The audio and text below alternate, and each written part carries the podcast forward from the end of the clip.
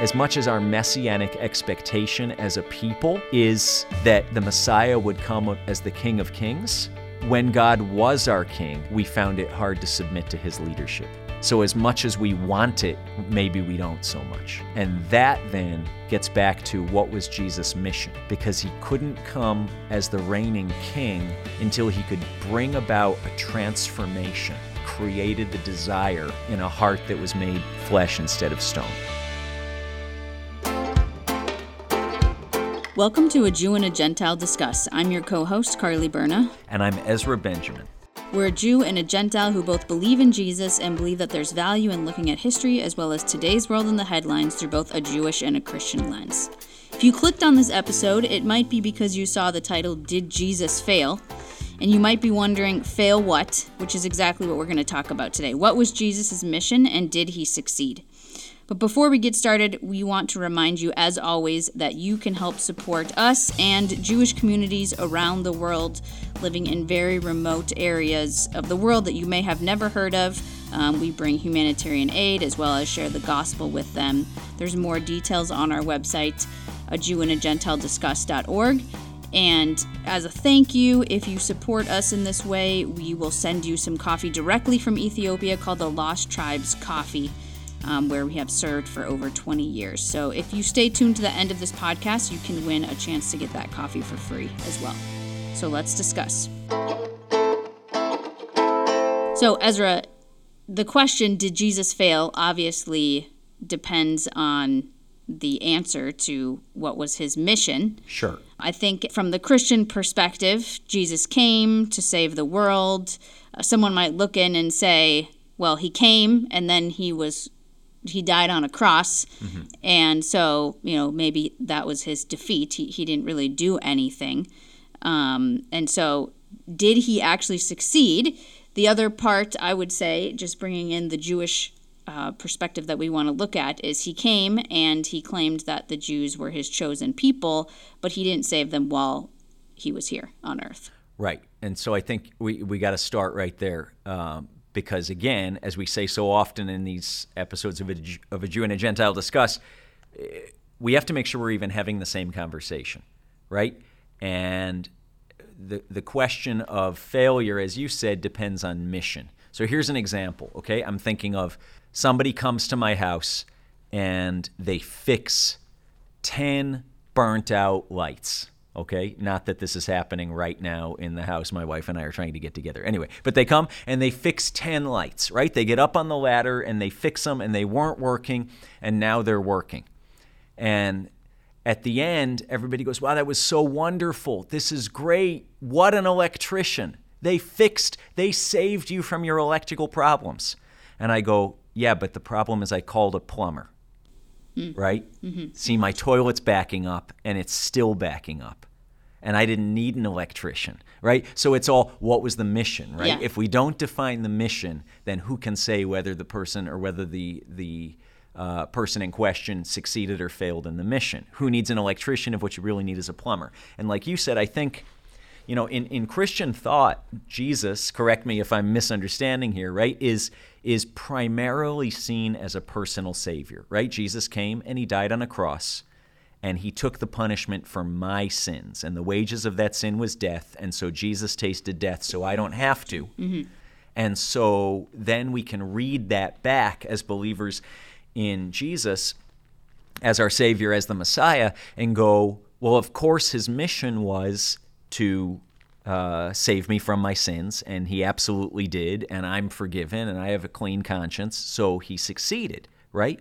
But we're actually looking backwards through our own salvation experience, right? Through our own uh, confidence in the Lord that we've been forgiven from our sins. Now we got to look from a Jewish perspective, which was looking at the Messiah forward throughout history from Moses. Moses, who, you know, is, is this great figure in Judaism, one of the greatest who's ever walked on earth, right? He, he walked us from slavery through to, to freedom and deliverance, walked us to the edge of the promised land, even though we couldn't go in. But Moses says, Another prophet greater than I is coming, listen to him. So Moses looked ahead to a Messiah who he understood would be a great prophet. The prophets looked ahead to a Messiah who, who uh, would rule and reign over the kingdoms of the earth. David gets this word about his own kingship uh, when he's found to be a man after God's own heart, and God says to him, One in your line will reign on your throne, and his kingdom will have no end. Okay? And it was understood, of course, this is going to be, it's what we say in Hebrew is the Mashiach ben David. And what that means is the Messiah, son of David and it literally means one in David's line, like David gets this word from from the Lord through through a prophetic voice. One in your line will have a kingdom which will never end. But it's also symbolic of the idea that the Messiah, as we looked forward through history, expecting the Messiah to come, would be one who would rule and reign. His government would have no end. We see it in Isaiah, actually, Isaiah 9. It says, And you shall call his name Wonderful Counselor, Everlasting God, uh, Prince of Peace. And it says, uh, and and the, the government shall be upon his shoulders, and of the increase of his authority and rule there shall be no end. Okay, this was the messianic expectation. This still is the messianic expectation in much of Jewish thought is the idea of the mission of the Messiah was to come and to rule and to reign. And even more so, including in Jesus' time, as there was no king in Israel, and the people of Israel were subject to the uh, authority and often the superstition or the tax overtaxation or systematic persecution of governments and authority over them. Uh, they were expecting the Messiah not only to be a king forever, but also to be a liberator of the Jewish people, to restore the kingdom to Israel. And where did I get that language? Actually, not just from the Old Testament prophets, actually from the disciples in Acts 1 right? Jesus dies, he resurrects, and they say, okay, good. That you know that they appreciate that he died and that he, he walked out of the grave and conquered death. And what's their question? And th- this lets this this gives us a window into first century believers' messianic expectation. Will you at this time, O Lord, restore the kingdom to Israel? Right? Everything about messianic expectation or the understanding of the mission of the Messiah in Israel was building up to this idea that he would come, he would restore the kingdom to Israel, he would set right what's been done in injustice and unrighteousness, uh, he would restore this political reign in Israel, which would extend over the kingdoms of the earth. So that was sort of how you looked at messianic expectation throughout history. And in that sense, the idea of the Messiah dying, right? Like being stripped naked and beaten by Roman authorities and then taking his last breath hung on some wooden beams outside the city next to a bunch of criminals, you can understand how, apart from the testimony of his resurrection, which was witnessed by hundred and we, hundreds, and we can't forget that, apart from that, how could this be the ruling king, right? How could this be the Messiah, son of David, if he's dying naked on a tree? That's part of the problem. Yeah, it's interesting because when in the beginning when you were talking about Jesus dying on the cross, I was thinking that actually was part of his success. He came, and that's the way that he gave us salvation. He died for our sins. So, right. from a Christian perspective, Jesus dying on the cross wasn't defeat; it was part of his success. Yeah. And he's not done. Like if right. you read the Bible, we're partway through the story. Right. But from the messianic expectation, that was failure from what they thought would happen. They didn't think he would come and be stripped naked and be dying on a cross. In a sense, yes. But here's where let's try to get closer to the aisle where we can have one conversation. And what I mean by that is, as much as the messianic expectation in Judaism is the Messiah, son of David, there's also this concurrent idea called Mashiach ben Yosef, which is Messiah, son of Joseph. What does that mean? It's this idea of one who would be persecuted by his brothers and sent to suffer by his brothers, but also sent to suffer for his brothers, so that just like Joseph went ahead, and it says, It was for the preservation of life in Israel that all of this harm has befallen me. You meant it for evil, but God meant it for good, so that we can be alive and thrive as it is this day. There's this messianic expectation as well, though it's a lot less glamorous and less talked about, Carly, in Jewish thought that the Messiah would also be a suffering servant mm-hmm. who would, in essence, be persecuted, caused to suffer by, but even more importantly, for the people of Israel to preserve life. Mm-hmm. And it's not just the idea of Joseph in the scriptures, we also see this in a rarely read passage in the Old Testament from Isaiah 53. Right? Who has believed our report, it says, right? And to whom has the arm of the Lord, who has God's power been revealed to? And it talks about one who would be despised and rejected of men, a man of sorrows, well acquainted as grief. And Isaiah is saying, And we, Israel, hid our faces from this one. We couldn't bear to look at this man. He was disfigured more than any man, it says. And then that famous passage that Christians love to quote and sing about and proclaim in prophetic worship services, not, not untrue, but the Jewish community has a real hard time grappling with.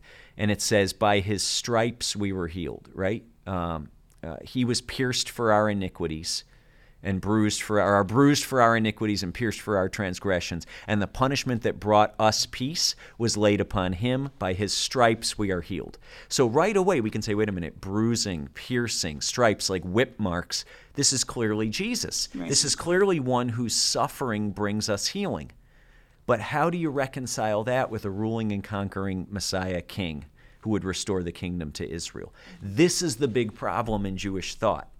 And so while many, even in Israel, there was this campaign a few years ago where this guy went around and had uh, Israelis read Isaiah 53 in Hebrew, religious, non religious, secular, whatever. And he said, Read it out loud. He was pierced for our iniquities, he was bruised for our transgressions. And they said, Who did you think of? The guy said, Who do you think of? And so many people clearly said, Oh, it's Jesus. Like it's Jesus in the Old Testament. But it's so scandalous, and I don't think I'm overusing that word. It's scandalous to say the one we expected to be the Messiah would actually have to be bruised, striped, and pierced for us at the same time. Mm-hmm. Can Messiah ben David, Messiah son of David, and Messiah son of Joseph uh, be the same person? Can the ruling and conquering king be the same one as the suffering servant?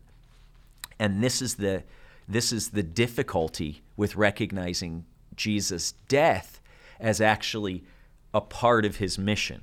And yet, if we look at Jesus' own admission of his mission, okay, I'm thinking of a passage in uh, Matthew 15, right? Jesus is, is th- this woman, this Gentile woman, not part of the people of Israel, comes and says, My daughter's sick, would you heal her, right? And Jesus says, I haven't come except for the lost sheep of the house of Israel, right? He's saying, My mission is Israel, but not he says he doesn't say I haven't come except to restore the kingdom to Israel. He says I've come for the lost sheep. Is that just Jesus' own poetic language of a way of turning this this uh, Gentile woman down for ministry?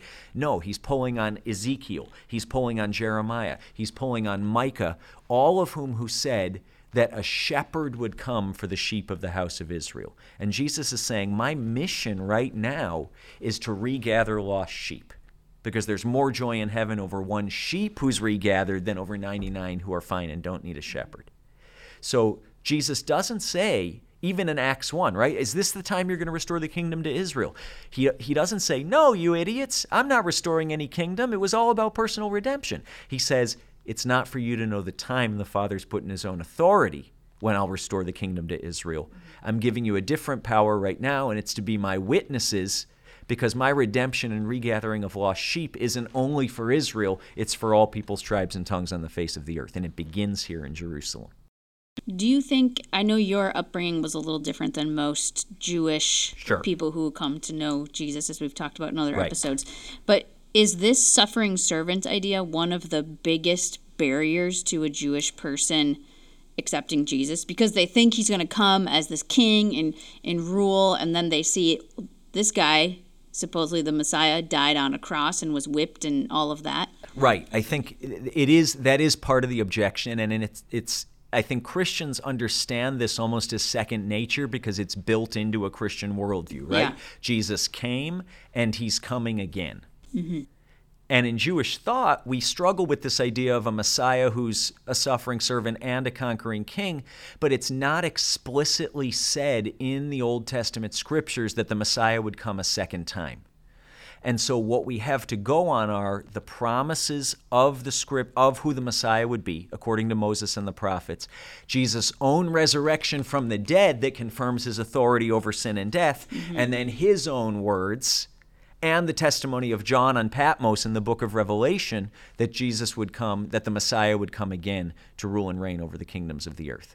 Okay? So we, we, we have to put all of that together, but it's not immediately clear where we can make this scriptural proof that the Messiah would have to come twice. Mm-hmm. And so here we are in the in between where it's second nature for a Christian worldview and it's scandalous or how could it be true from a Jewish perspective. Mm-hmm. Why do you think, or what's your perspective on Jesus came, he declares yeah. the Jewish people as his chosen people, right. but it even says in the Bible that you know it's harder for them to see him as the Messiah and accept him. Why would he make the people that he declares as his chosen people? Why would he make it even harder for them? I think you know there's a couple thoughts. One is that we see throughout the scripture. Um, I'm thinking of Isaiah actually. There's this passage in Isaiah 6 where, and we, you know, many from a Christian background know the passage, but not the context, right? It says, Whom shall I send? God's saying. You know, Isaiah sees the Lord in glory during a dark time in Israel's history. Whom shall I send? And who will go for us? And Isaiah says that famous thing, Here am I, Lord, send me. And God says, Okay, go with this message. And the message is, keep on, this is to Israel. Go to Israel with this message. Keep on hearing, but don't hear. And keep on seeing, but you're not going to see.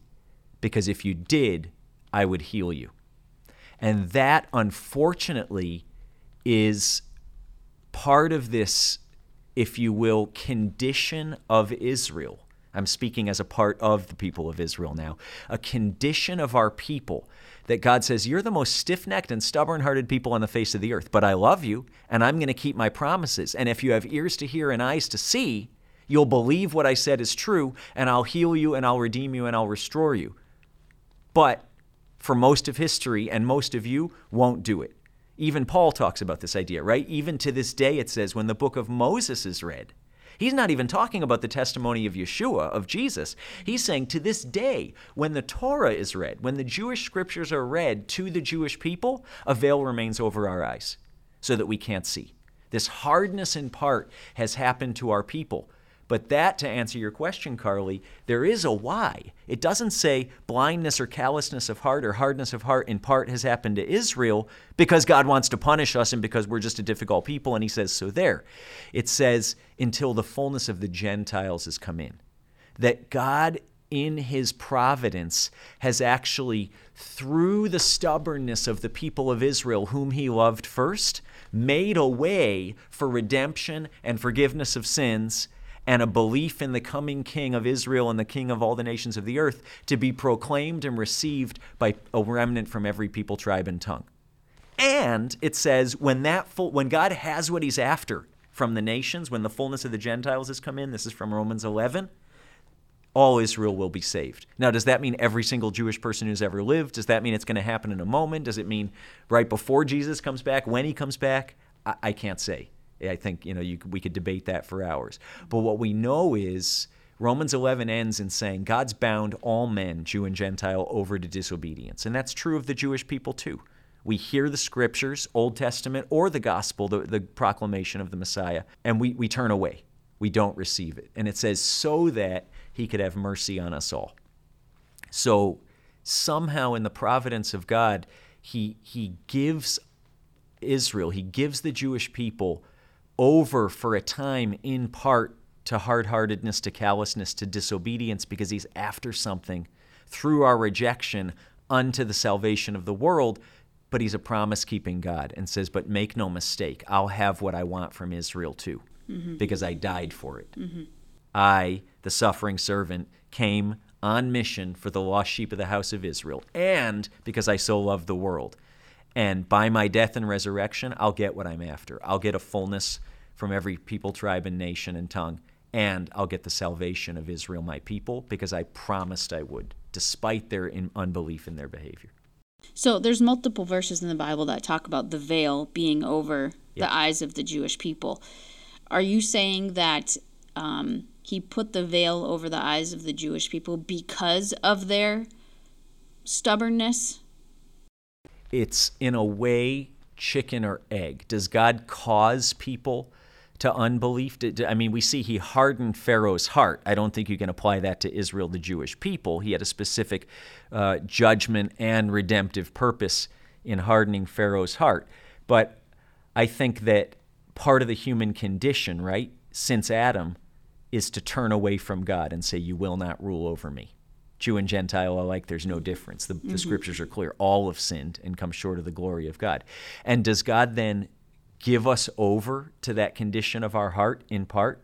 Yeah, he may. Does he cause us not to believe? I can't say that for sure. But I think he points out in the Old Testament and the New Testament writings that there's this condition with Israel of being a bit uh, stubborn and hard hearted in submitting to Him. And so, there again is this messianic idea, right? This idea of as much as our messianic expectation as a people is that the Messiah would come as the King of Kings, when God was our King, we found it hard to submit to His leadership.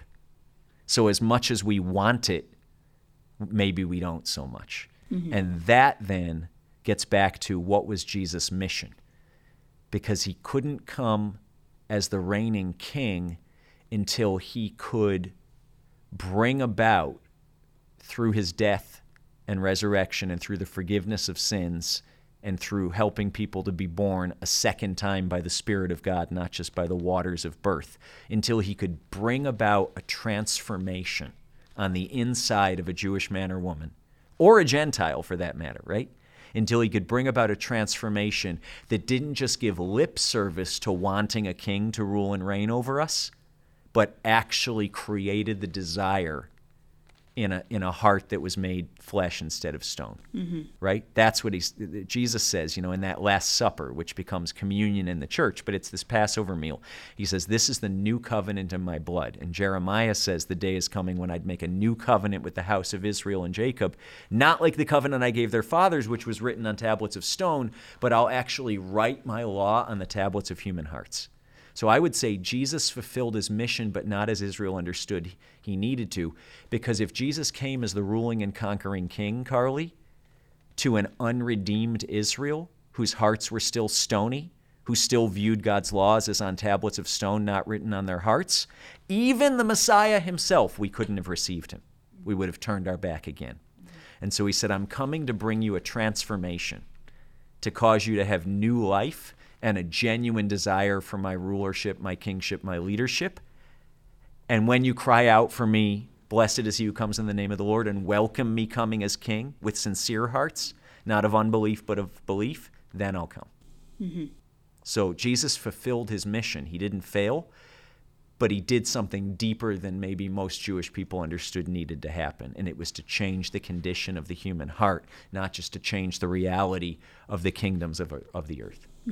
Second Corinthians does a good job of explaining the the veil over the, their eyes, and you know when it's removed, the transformation. Which, you know, I was I was thinking about asking you, you know, what is it like when a Jewish person receives Jesus? But as a Christian, for someone who receives Jesus, it also is transformative. Right. It's not only for a Jewish person Exactly. um, receiving Jesus. Um, so, from a secular Jewish perspective, Jesus failed because he's not the way that they think that he should be. Because if he was the Messiah, where's the peace on earth and goodwill towards men, and where's the ruling Right. and conquering king from Jerusalem? Exactly. Right. From a Christian perspective, we're still in the midst of the story. He came and offered salvation um, f- for people to choose that. He didn't want to f- force people to, um, you know, follow that way. Uh, but for the Jewish people, they were stubborn, hard hearted, like you said.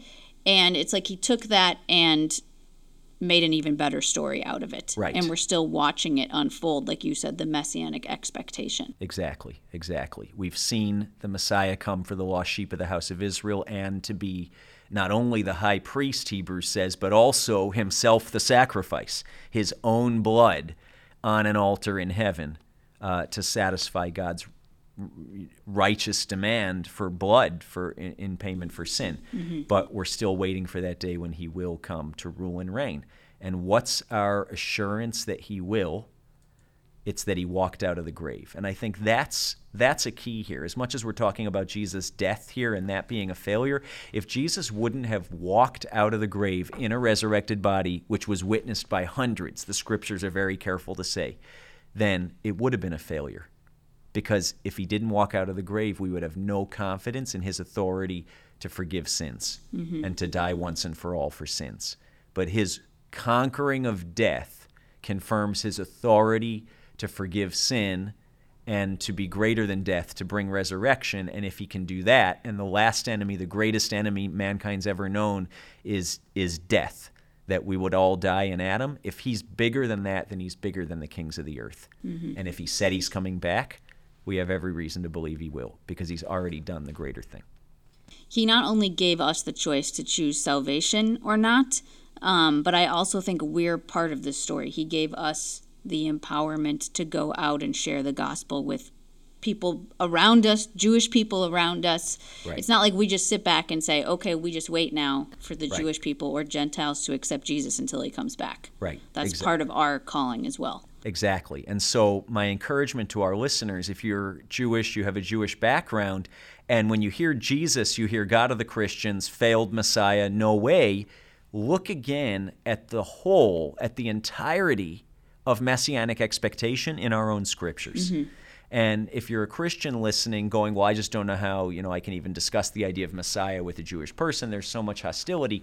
Understand that the that the narrative exclusively of personal Savior and individual pocket-sized Redeemer doesn't necessarily resonate with a Jewish person who's looking for a Messiah, King of David who's going to rule and reign forever. Mm-hmm. So, how do we have one conversation where we come a little bit farther than our own upbringing or cultural cues or what we've been told that we should say or believe uh, bring us? Yeah, something you said at the beginning of this episode just makes me think about this this whole season. Actually, Ezra, this is our last episode of this season, but you talked about how we often look at things backwards mm-hmm. through our view, and instead we need to look at them forwards. And I can think of many episodes this season where we talked about that. Yep. That we're looking at something and making our judgment from what we can see now, not going back into that context of what they knew and looking forward. Exactly, exactly. So, for those listening, I hope this was helpful. Like I just said, this is our last episode. Um, if you haven't listened to the other episodes this season, um, go check those out until the next season. But um, one of my favorites was Is Adam Jewish? Right. It's a good one. Um, it's meaty. Yep. So if you've missed any of those, go check those out um, as we close this season. Thanks for listening this season. Uh, we love hearing your feedback. We love seeing your comments on social media. Um, please send in your questions if you uh, have any questions or comments of what we've talked about for, for future episodes and future seasons. Um, if you want to hear more episodes, subscribe wherever you get this podcast and leave us a review. That helps us share the podcast um, to others. And as I mentioned at the top of the episode, you can enter for a chance to win. Uh, the Lost Tribes coffee for free at a Jew and a Gentile discuss.org. You can also um, purchase some of that coffee there as well. Um, thanks again for listening to A Jew and a Gentile Discuss, and we'll see you in, on a future season. The show is a production of Jewish Voice Ministries International.